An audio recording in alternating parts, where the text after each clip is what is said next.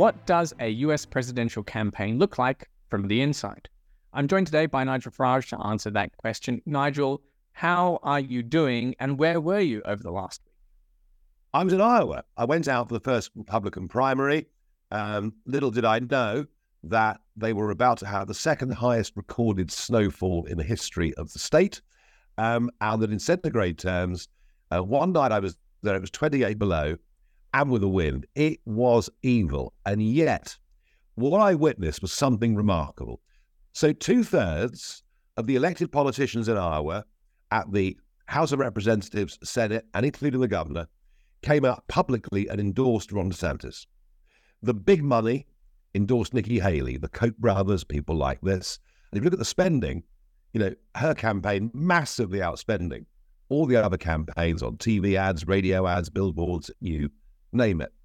And yet, as I went to a gymnasium of a school in a little town about half an hour outside Des Moines, I saw these big four by fours arriving with a foot of snow on the roof, uh, people huddled up, walking across icy car parks, going into this gymnasium, looking and listening to um, surrogates representing Trump and DeSantis and Ramaswamy, uh, and watch them engage in a process of open democracy where your vote really matters. And despite the big money and despite all the recommendations, Donald Trump won by 30%.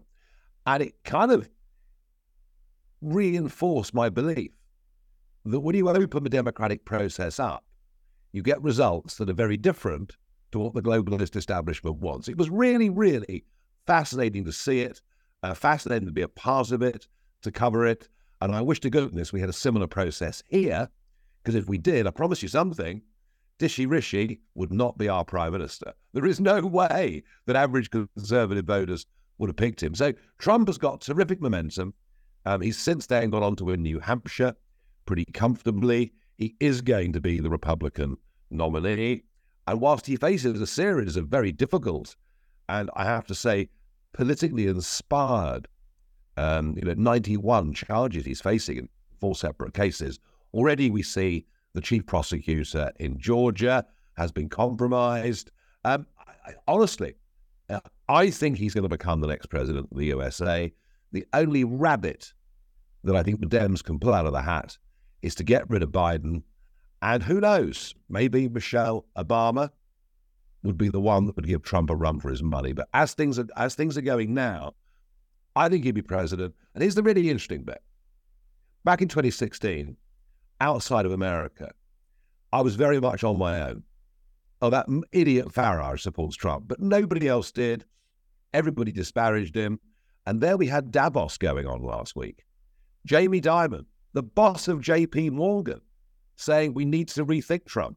He was right about China. He woke the world up to the threat that it poses. He was right that the US border was going to become a massive problem. He was right that defunding the police would lead to huge upticks in crime and murder in American cities. And to hear someone like Jamie Dimon saying that about Trump on the stage at Davos, I thought was remarkable. And we've had, you know, big Mail on Sunday piece this week.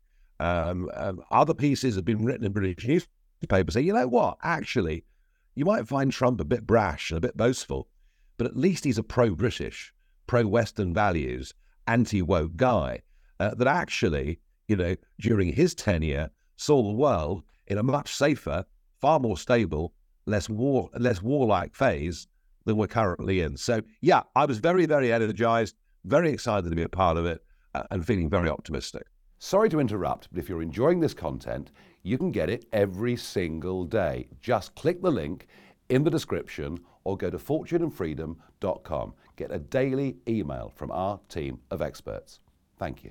That's a great overview. Let's dig into some of that, especially the angle of what's the media in the UK, but also in the US, not reporting that you saw in, in, in the country. So, for example, I was not aware, and our investment director, John Butler, had to point this out to me that the winning margin was a record winning margin uh, at the Iowa caucus. So the and then in New Hampshire, we had this record turnout, which is uh, attributed to some other nefarious issues that are going on. But it seems to me that the media is not willing to reveal just how much momentum and support Trump has uh, they've gone quite quiet on these issues. Uh, not that I was expecting them to tell me about those issues.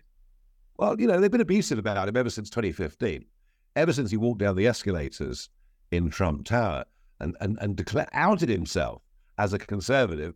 They've given him a hard time. So they're, they're not about uh, to start eulogizing over Trump. But yes, it was a record winning margin, uh, nothing like it's ever been seen. Uh, to carry both those first two primaries the way that he has. Um, uh, there is still a huge level of bias against Trump. Uh, you see the narrative on this side of the pond that uh, he's going to destroy NATO. That's why the EU needs its own army, air force, and navy. So these political games go on. But I just think the Trump train now has this incredible momentum, energy, enthusiasm.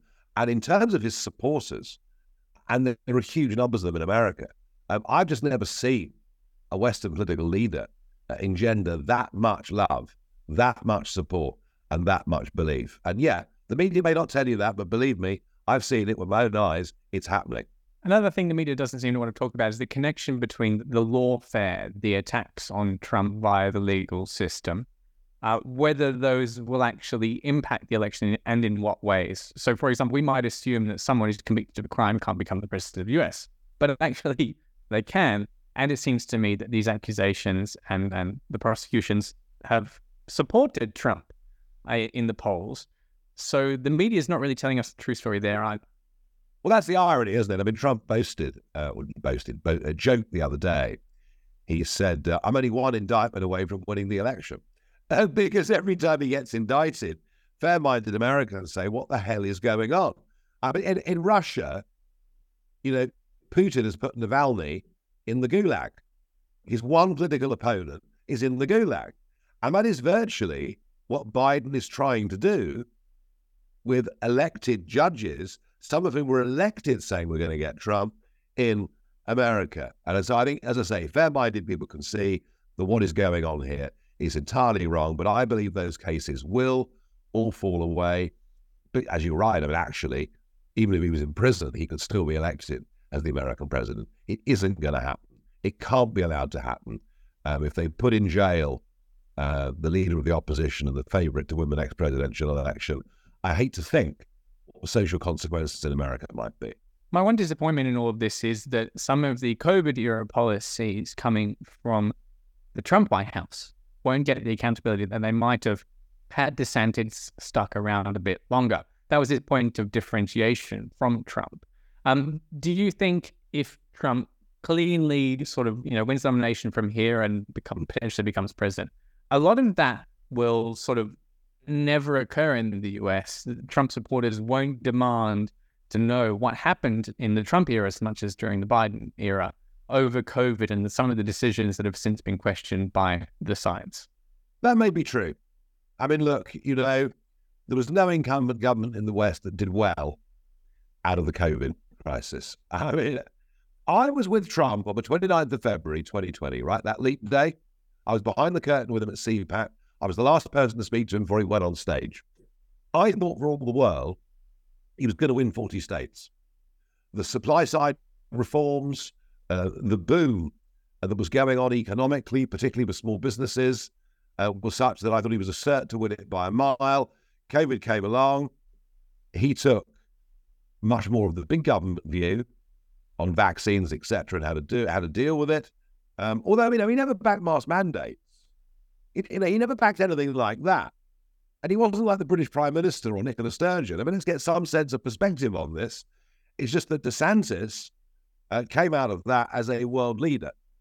You know, he thought the science through, he evaluated the risk, he didn't close Florida down, uh, which meant, of course, that Florida had no higher death impacts than, say, California, which did with a very similar climate, and economically suffered far less. So you may be right.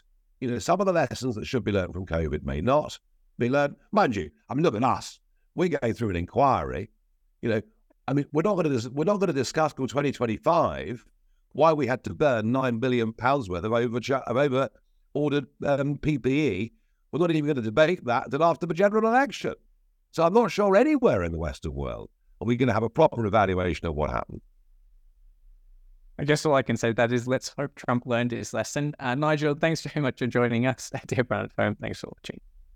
Well, thank you for watching, and I hope you agree it's never been more important to take control of your own money, your own financial situation. We do a daily free email, a Fortune and Freedom daily email with lots of knowledge, lots of insight. It's a very useful way of protecting yourself for the future. So please click the link in the description or go to fortuneandfreedom.com and get my daily email.